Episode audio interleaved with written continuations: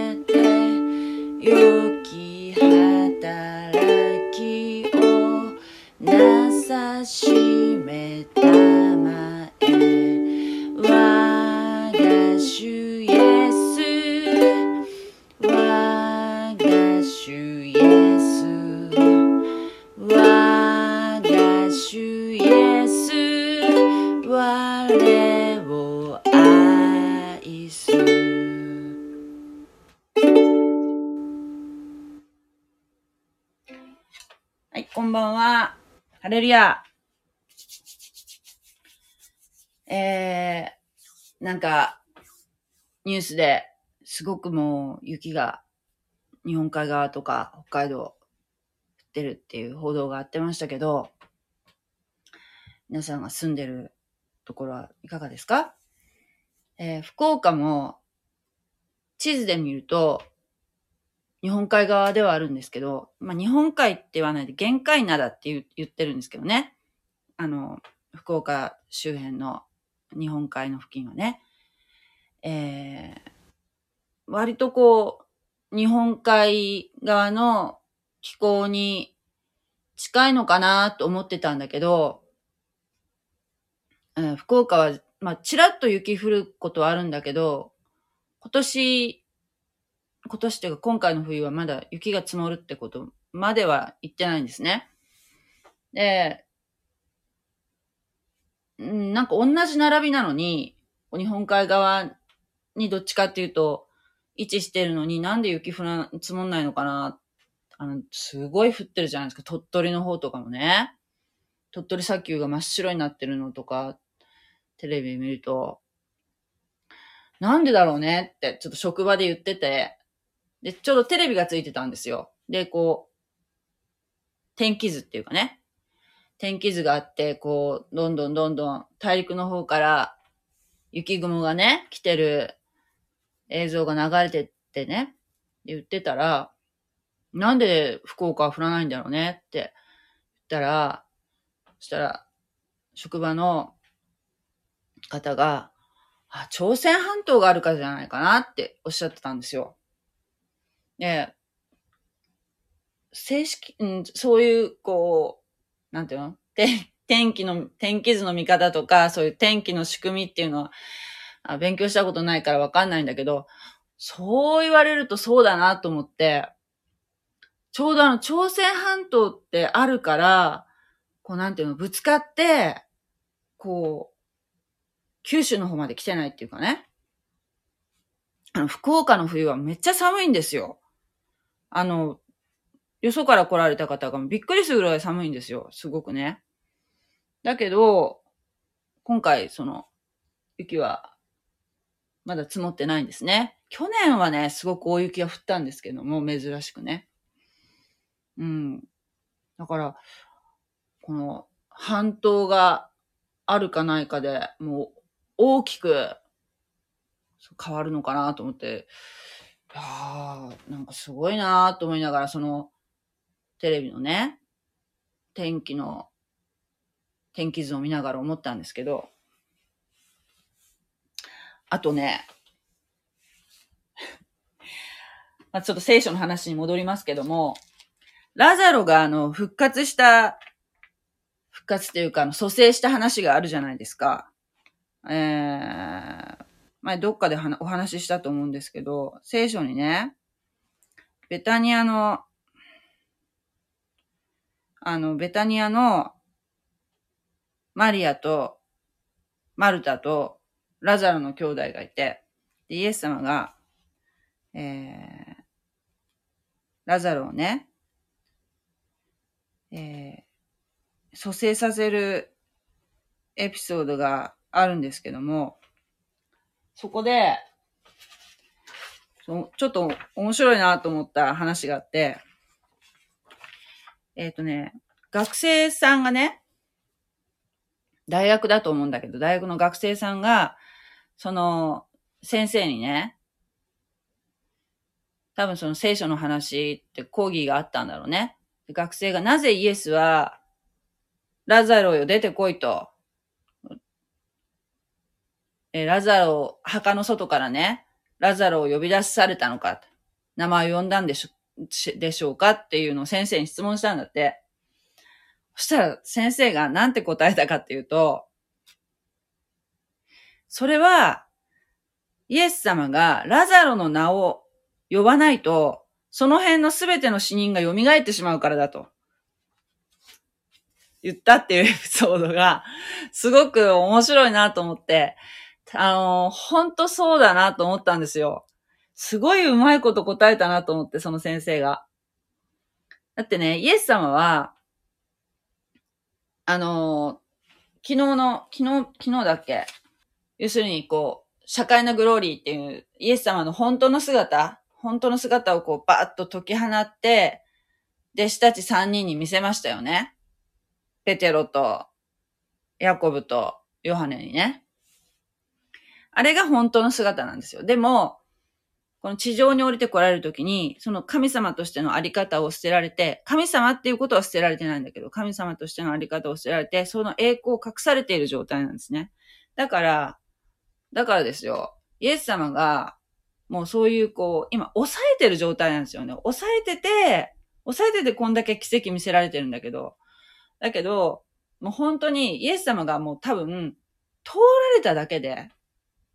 だって、房に触れただけでも、いえ、なんていう病が癒されたりするわけですよ。イエス様がもう通られただけで。本当もう、イエス様の、もう、あれじゃない？影がこう 通っただけででも、本当にもう、バーって癒される、癒されてる状態だと思うんですよ。だから、イエス様が、じゃあ、ラザロ蘇生させようとも思ったら、思っただけでもう本当にもう周りの墓がガタガタガタガタってなってたんじゃないの？だけど、そうなるとちょっとね、収集がつかなくなるから、もうラザロ限定で呼び出されるというところで、ラザロよ、出てきなさいと、おっしゃったんだよと、その先生お答えになった。そうなんですよ。もう本当私それ聞いたときに、もう晴れるやと思いましたね。もう、アメンって。アーメンって思いましたよ。ね、イエス様は、もうそれぐらい素晴らしい方ですよ。そういうお方だと、いうことで、早速、今日は、えー、17章の最後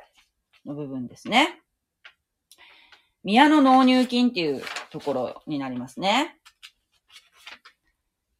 はい。じゃちょっと読んでいきたいと思います。口語訳聖書で私は読んでますので、えー、もしね、聖書を手元にお持ちの方は、ぜひ開いて聞いてくださるととてもわかりやすいと思います。はい。では読みますね。17章、マタイの福音書17章24節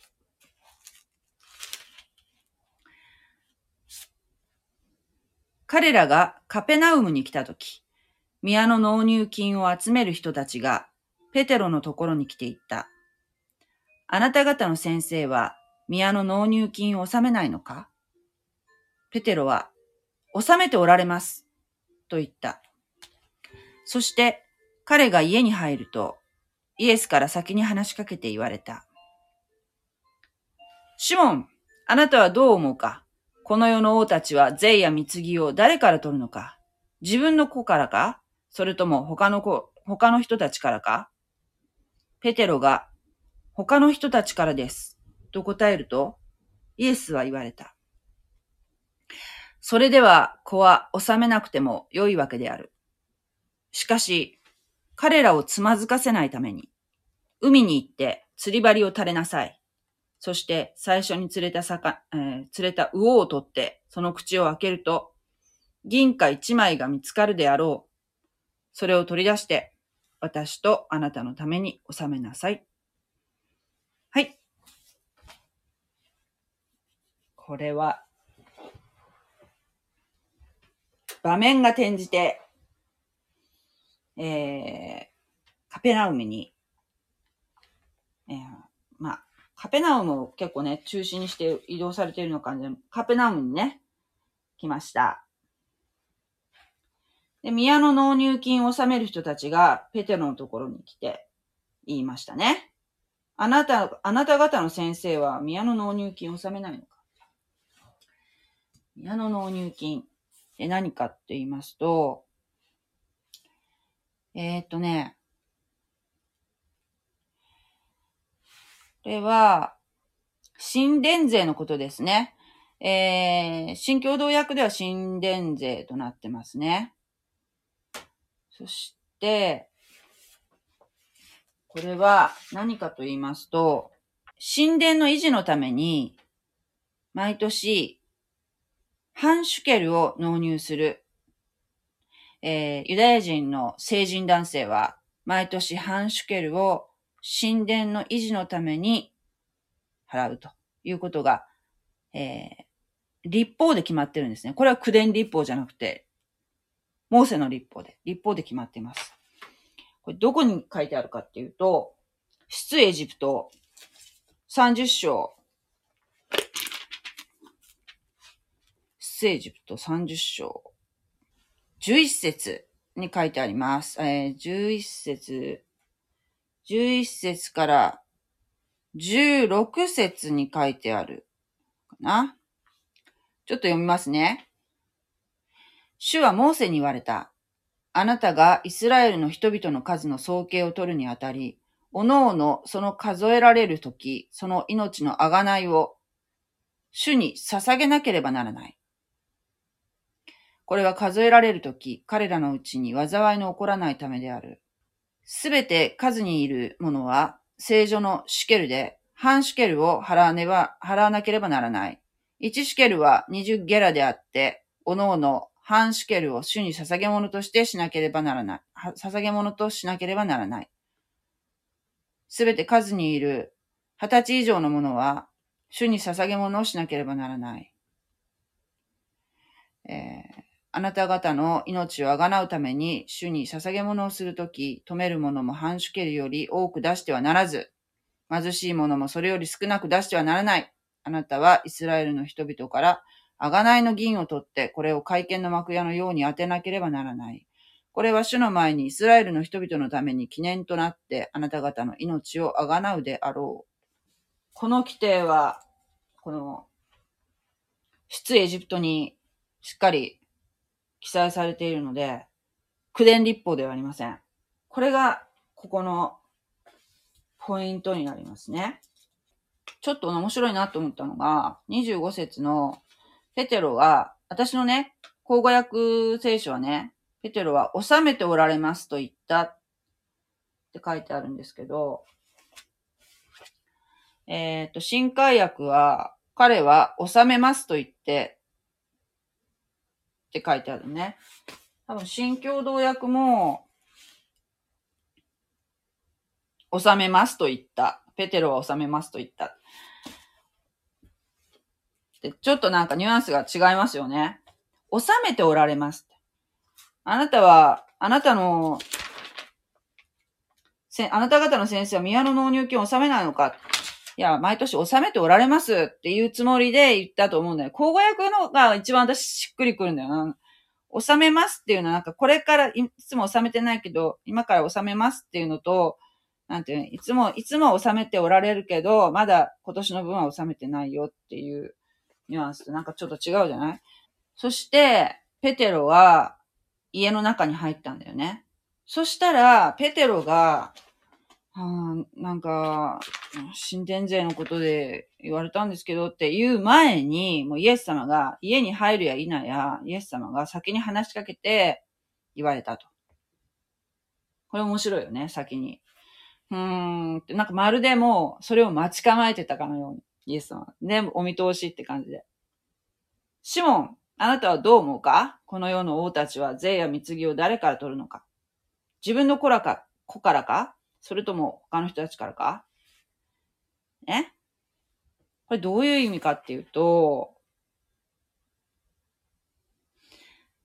ね、シモンに聞いてるんですよね。どう思う？この世の王たちは、まあ、今、イスラエルは、この時代、ローマ、ローマ帝国に、まあちょっと、の属国みたいになってますよね。ね？ローマは当時、そのローマ帝国っていうのは、たくさんそういう属国を持ってましたけれども、えー、自分の国民からは取らず、属国の民からだけ税を取ってました。だから、ペテロは、26章で、26節で、他の人たちからです、と答えました。するとイエスは答えられました。それでは、子は治めなくても良いわけである。とおっしゃったんですね。この世の、まあ、イエス様は、ペテロに25節で、その、神殿税の話じゃなくて、ローマ帝国は、じゃあ、えー、税や密ぎ、この世のっていうかね、この世の、まあ、一般的なこのような話をされてるわけですね。この世のは、税、税は誰から取ってる？自分の国民からじゃなくて、属国から取ってるよね。それではこうは納めなくていい。国民を納めなくていいわけだよね。国民。ということはですよ。神殿っていうのは神の宮ですよね。まあ、ある意味神の国。で、イエス様は、それこそ、イエス様の論理論理としては、神殿税に置き換えると、イエス様は神殿の主であるから、まあ、王様みたいなもんですよね。王様は自分、王様は税金を納めませんよね。自分の国民、国の、のにはね。納める必要はありません。神だから。で、その神殿の主の、ええー、まあ子供みたいなもんじゃないですか、弟子っていうのは。だから、子供、ペテロとか、その弟子たちは、じゃあ収める必要あるか収める必要ありませんよね。イエス様の論理から言うと。うん。だから、収めなくてもいいんだよ。とは、イエス様はおっしゃらなかったんですよ。でも、ね、本当は論理的にはですよ、おかしいんですよ。神様が自分の神殿に税金を納めるということ。そして、その神様にお仕えしている弟子たちが収めるっていうのもおかしいですよね。この世の論理と照らし合わせても。だけど、だけど、彼らをつまずかせないために、と言って、ペテロに海に行って、海っていうのはあのガリラヤ湖ね。釣り針を垂れなさい。そして最初に釣れた魚を取って、その口を開けると、銀貨一枚が見つかるであろう。それを取り出して私とあなたのために納めなさい。銀貨一枚が見つかるであろう。えー、他の聖書では、なんて書いてあるかな？ここのスタテル。スタテル一枚。えー、えー、っとね、新海訳はスタテルっていうふうに書いてありますね。口語訳と新共同訳は銀貨って訳してあるんですけども、英語だと何と書いてあるかな？あんまりここには、その、お金の単位にはあまりこだわる必要は多分ないと思うんですけども、ドラクマ。4ド、4ドラクマ。4ドラクマ。コイン。ドラクマって書いてあるね。スタテルって書いてある。ドラクマって書いてあるね。ドラクマっていうのはその当時のギリシャのコインの単位かな？ドラクマっていうのは。そして、えー、っと、シュケル。シュケルは変わんないかな？うーん。そっか、ドラクマ。あのね、出エジプトに書いてある、その毎年ハンシュケルっていう言ってるその半シュケルっていうのがどのくらいの金額になるかっていうと、えっ、と、これはね、労働者の2日分の収入に当たるそうなんですね。宮の納入金っていうのは。これを毎年、杉越の祭りの時に、えー、宮に登ってね、その、巡礼して、その時に神殿に払うというのが、まあ、慣例だったわけですよ。だけど、まあ、神殿の近くの人だったら、それできるけど、遠くに住んでる方とかだと、まあそう、そうそういけないっていう場合もあるわけじゃないですか。えー、この時点でですね、この時点は、えー、季節的にはね、仮用の祭りの頃なので、えー、っとね、秋ですね。前もえー、イスラエル三大祭りについてちょっと説明したと思うんですけど、カリオの祭りと言ったらですね、秋頃ですよ。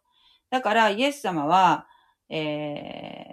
ー、杉越の祭りってね、春だからね、まあ、だいたい半年ぐらい納入遅れになっていたと。で、ちょっと、その、えー、カペナウムですから、まあ、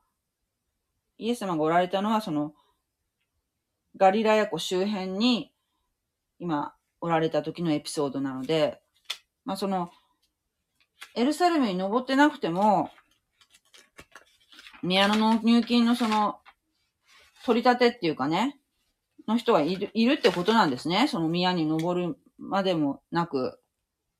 えー、収めてくださいって来る方がいたと。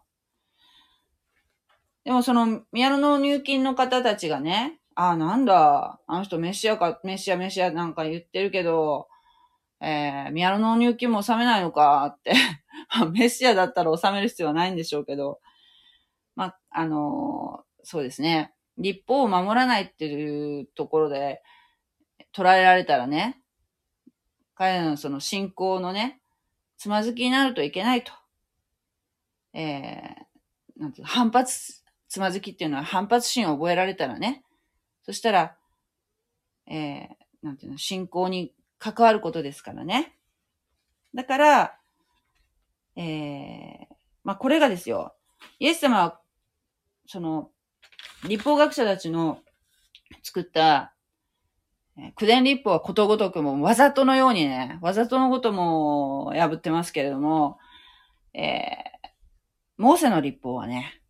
もう一つも破ることはなかったんですね。イエス様は。で、こういうちょっと、まあ、イエス様目線から見ると、この立法を、えイエス様自身がね、えー、守るっていうのはね、ある意味ね、よ、よく考えるとおかしな話なんですけども、神様自身がね、自分の神殿の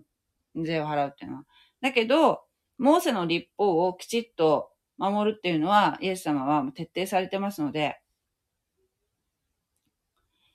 きちんとここは払おうじゃないかというところで、で、そのお金をね、どっから調達するかっていうと、これが、やっぱ本当に、ちゃんとね、海に備えありっていうか、ちゃんと準備されてるわけですよ。で、ペテロに釣りに行かせて、そこの魚の口にね、この銀貨がね、一枚見つかるわけですよ。で、出エジプトのね、時代のところでハンシュケルって書いてあるけども、イエス様の時代はさっきちょっと英語の訳のところで出てきましたけど、えー、2日分の金額、収入って言ったらね、えー、イエス様の時代はね、2ドラクマという金額に当たる。えー、で、このペテロが釣ったお魚は、えー、ペテロの分とイエス様の分、二人分の金額になるわけですよ。に相当する、するんですって、この銀貨っていうのは銀貨一枚でね。えー、二人分の支払いが可能となると。それで、はい。じゃあこれはイエス様とペテロ自身の、これこれで二人分だよ。これで払ったよって言って、えー、納入金のね、集める人たちに渡したんでしょうね。この後。ということなんですよ。もうイエス様は、なんていうの？神様っていうところで、ふんぞり返っているようなお方ではなく、どこまでも神様でありながら、へりくだったえ態度でね、えー、納入金も、宮の納入金も納められたというエピソードなんですけれども、まあね、宮の納入金って言ったらね、すごいなんかこう、義務、義務的ななんか税金って感じに捉えられるかもしれませんけど、これは、ある意味ですよ。その、出エジプトのところを読んでも、わかるように、あがない金であると。というのはもう、要するに、なんていうかな。まあ、金額はバシッと決まってますけれども、えー、献金？献金っていうのに近い感じかな。あの、まあ、使い道っていうのはその神殿の維持っていうこともありますからね。だから、単純にあの税金っていうのとまた違う意味合いがあると思うんですね。うん。命の贖いを主に捧げなければならないって書いてありますから、命の贖い。という意味では、えー、税金とはまたね、違うその深い意味が、この納入金っていうのに隠されてるんでしょうね。はい。えー、イエス様は、モーセの立法はきちっと守られるお方ですというところで、今日は、えー、この辺までにしておきたいと思いますけれども、えー、次回からは18章に入っていきますね。え、まあ、ここでちょっと覚えておいてほしいのは、覚えておかなきゃいけないところは、ペテロはその三人の、ペテロってすごい、えー、ここまで、ここまでね、読んできてね、思われると思うんですけど、16章でもね、えー、16章16節でも、もう一番に手を挙げて、ね、イエス様の質問に答えるタイプの方ですよね。あなたこそ生ける神の子、キリストですと、えー、信仰告白をしました。そして、まあ、怒られたりすることもありますけれども、えー、ヘルモン山に登るときも、イエス様は、その十二の弟子の中から、ペテロ、ヤコブ、ヨハネ選ばれましたけど、その中にもペテロをね、名前連ねてましたよね。えー、それから、それから、この宮の納入金の時でも、えー、ペテロはね、魚を釣って、そして銀貨を、まあこれイエス様が分かってたからそうさせたことであって、ペテロの力ではないんですけれども、だけど、また魚を釣ったのはやっぱペテロでしたよね。ちょっとペテロこの時どういう気持ちだったかなっていうことを想像しながら、18章の方に、このね、次回行きたいと思いますね。はい、えー、では、コメントを読ませていただきます。はい、こんばんは。いつもありがとうございます。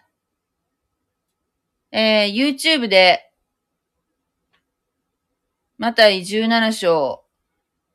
1節から13節の短い映画みたいな動画を見たよ。あ、ありますよね。あれ、どこが、ど、誰が作成してるのかなと思いますけど、結構ちょっと、うん、なんかユダヤ人っぽい方たちが、多分キリスト教のどこかが作った映画だと思うんですけど、なかなかいいですよね、ああいうのもね。イエス様の生涯がよくわかって。視聴覚教育みたいな感じでね。えー、っと、お木下克美さんのところも雪が降ったんですね。雪は朝だけ積もっていました。ああ、そうなんですね。それよりもコロナ。えー、そうですね。コロナ、うん、なんか増えてきてますよね。どうなんでしょうね。コロナね。もう本当にもう嫌ですよね。このプライベートも全部こう、さらさなければいけないというかね、いちいち報告しなきゃいけないような状況なんで、それはもうどの職場もそういうところあるのかな？私の職場は、まあちょっと職業柄、すごいやっぱ、厳しいっていうところはあるんですけれども、でも、まあおそらくね、どこの職場も、まあ結構ね、制約があると思いますね。えー、あ、そうなんですよ。うちテレビないんですよ。テレビないので テレビがね、つけっぱなしにしてあるので、まあ、ちょいちょい目に飛び込んでくるんですけれども、やっぱりそのどうしてもこの雪の話題みたいなのにチャンネルが合ってることが多いので、今ね、雪が、大雪でも亡くなってる方が結構いらっしゃるというところでもああるし、うん。結構ね、雪の話はよく報道してますよね。えー、そう、神殿税。自分とペテロの分だけという、だけというところが、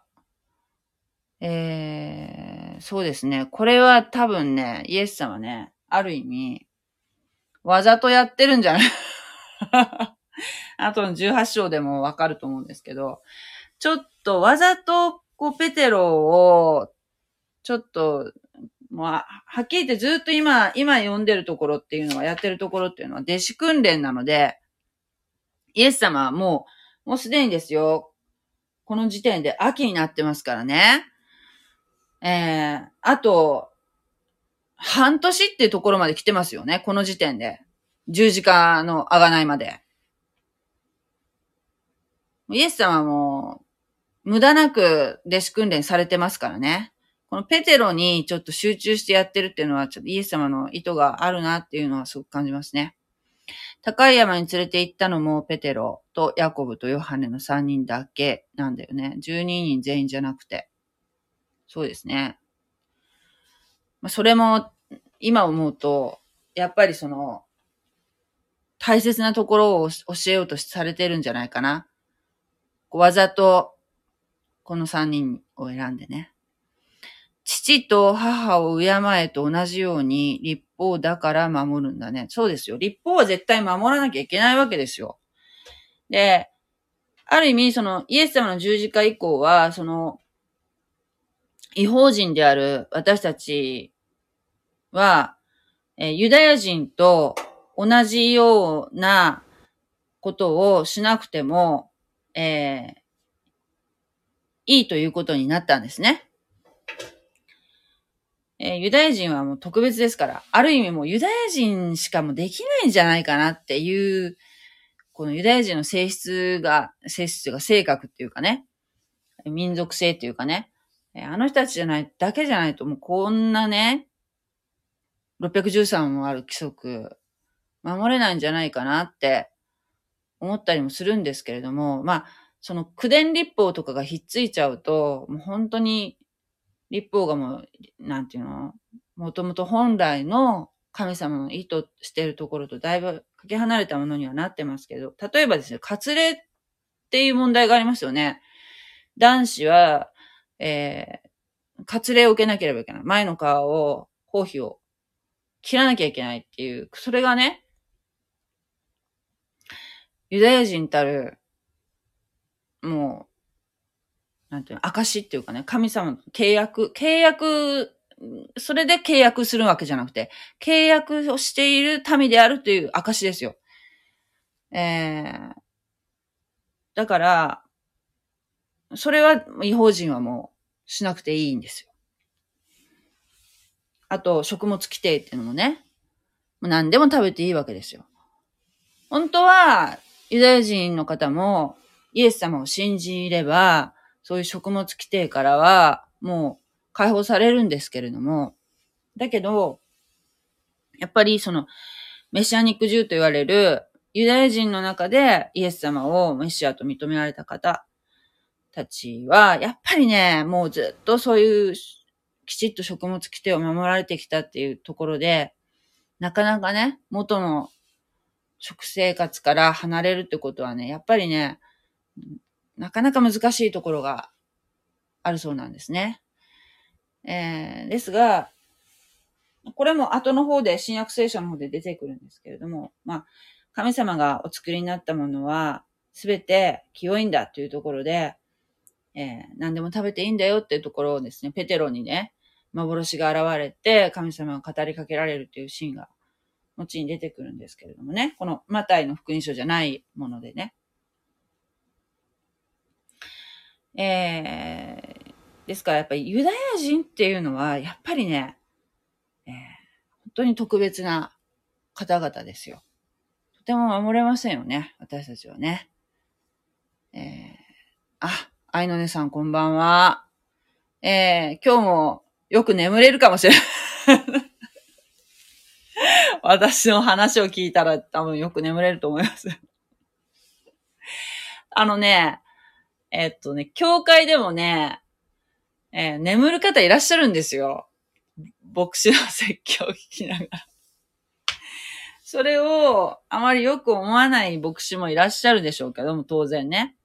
だけど、えー、なんていうかな、一週間の疲れた体を引きずりながらですよ、教会に行って、その牧師の説教を聞いている時間っていうのは、まあ牧師の説教って牧師が話すわけですけども、ある意味ですよ。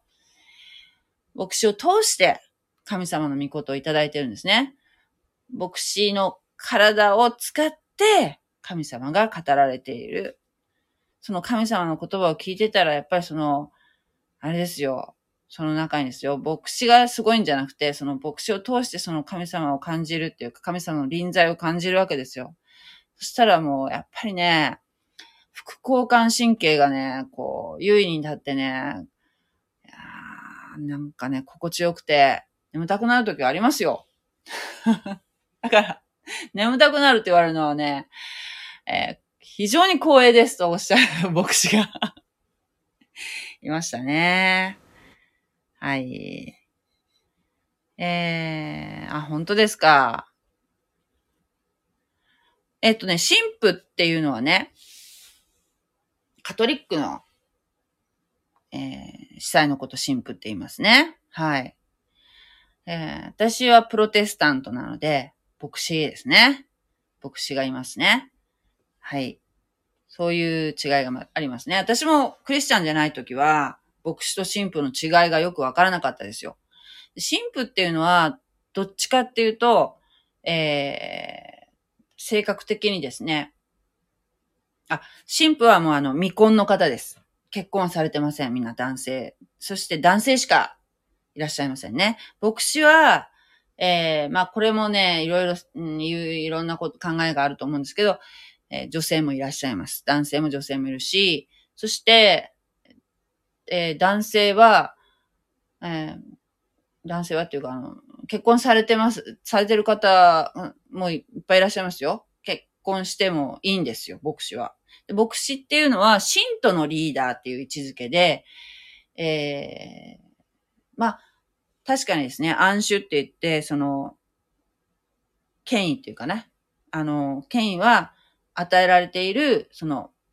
私たちのリーダーなんですけど、教会のリーダーで、そして、えー、信徒がですね、信徒のプライベートな悩みとかも相談を受けたりとかね、そういうの牧会って言うんですけど、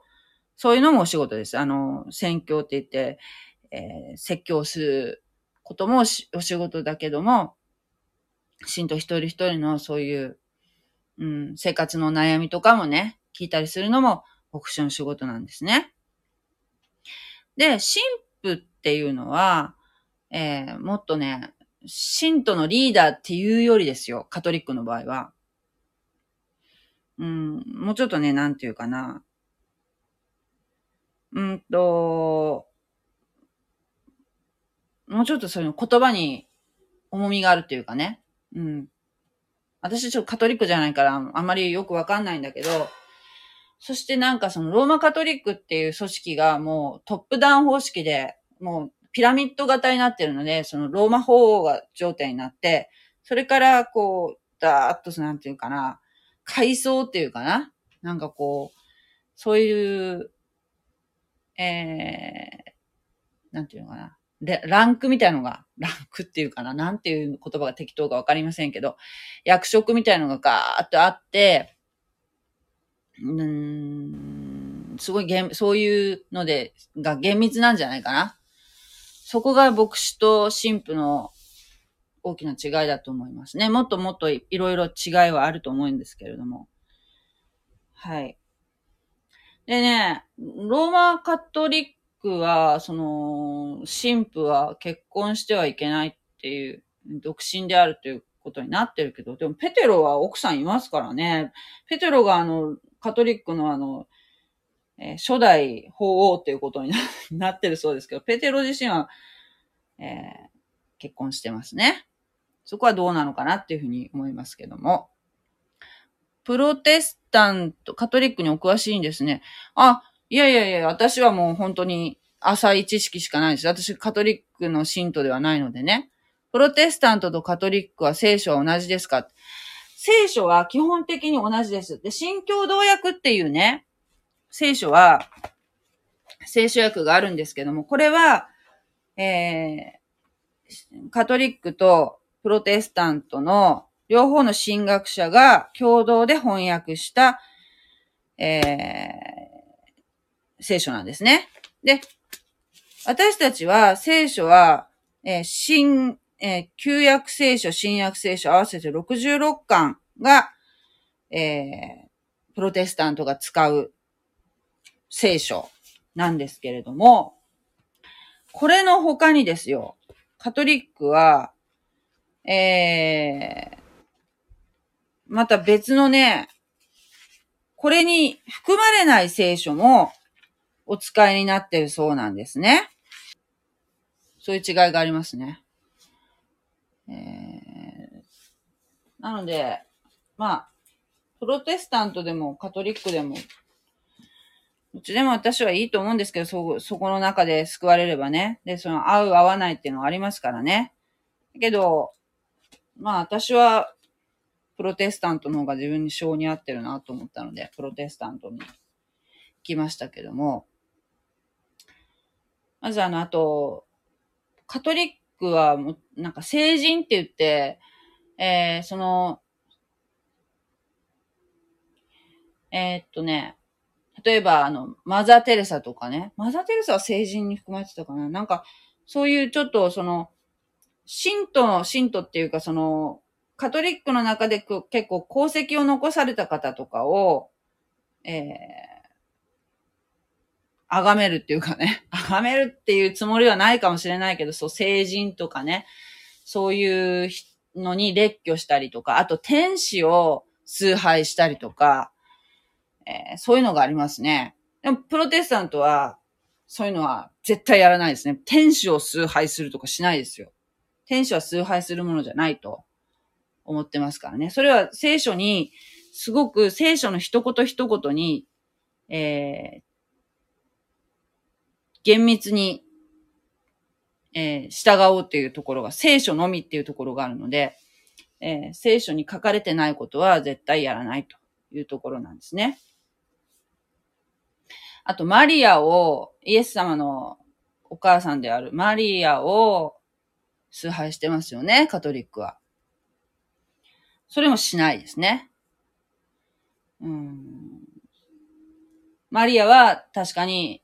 信仰深くて、そして神様に忠実な女性で、素晴らしい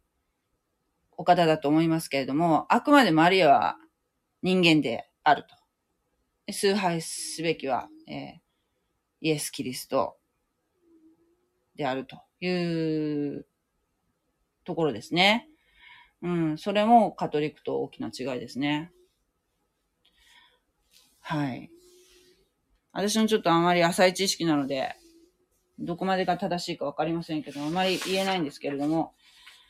私もマリアを信仰するのはどうかなって思いますね。どこにも、あまりね、聖書の中にマリアって出てこないんですよね。そこ、それほど。だけどなんであんなにマリアを崇拝するのかなだってカトリックの教会ってマリア像がこう玄関にあったりするじゃないですか。外から見てもね。で、イエス様が逆になんていうの、抱っこされてる赤ちゃんとか、そういう形で、なんていうの、無力なものとして扱われてるような気がしてね。こんなこと言ったらカトリックの人怒るかな。うん。なんかそこがちょっとしっくりこないですね。やっぱり、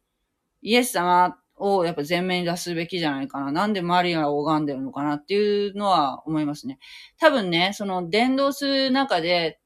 まあ、クリスマスもそうだけど、クリスマスだってほら、そうじゃないですか。イエス様の誕生日っていうのは、どこにも書いてないのに、聖書には。何月何日っていうのはないのに、なんで12月25日にしたかっていうと、もともとそういう、ヨーロッパとかね、あっちの方に、えー、当時をね、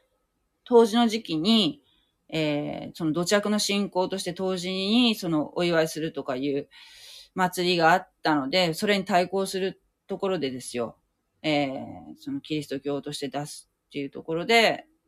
じゃあここでイエス様の降誕をね、誕生日じゃなくて降誕を祝おうじゃないかと。いうふうになっていったんじゃないかな。やっぱ伝道するにあたってね、その、イエスを知らない人たちにはわかりやすいように伝道するにはっていうことでいろいろ知恵を絞ったんじゃないかなと思うんですけども、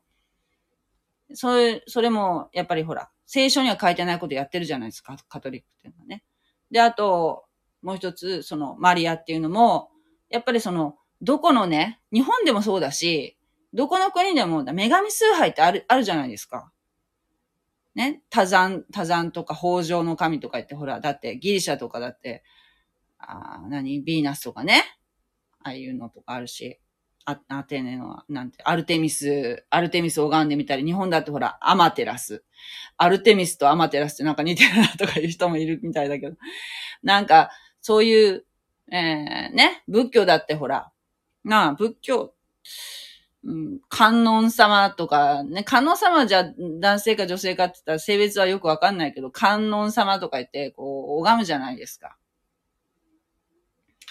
あんな感じで、その、女神っぽいものをね、えー、信仰するっていうのは大体どこでもあったので、そういうちょっと綺麗なやっぱり女性の絵とかを見せて、えー、マリア様の描いた絵とかを見せたら、わーっ、わー素敵、わー拝むってかね、なりやすかったんじゃないですかね。割と受け入れられやすかったというかね、えー、いうところでですよ。やってったんじゃないかなと想像はできますよね。でもそれはちょっと本筋からかなり離れてるような気がするけど、でもやっぱそんな色、あの手この手を使いながら、えー、キリスト教を広めていったのじゃないかなと、私は想像するんで。はい。そうですね。だいたい12月のその当時の季節っていうのはだいたいもう本当に一番ね、世の中、えー、闇が深いっていうか、暗い、暗くて寒い時期ですから、ここでちょっとパーッと、ね、光、光と闇は光に勝た、えー、勝たなかったというところで、パッとこう、イエス様をこう、入れ込んだんじゃないかなと、そういう企画をしたんじゃないかなと、私は想像しますけれども、本当のところはどうかわかりませんけどね。はい、えー、今日もね、ありがとうございました。えー、また、ね、よろしくお願いいたします。また遊び来てください。ありがとうございます。God bless you. また会いましょう。じゃあねおやすみなさい。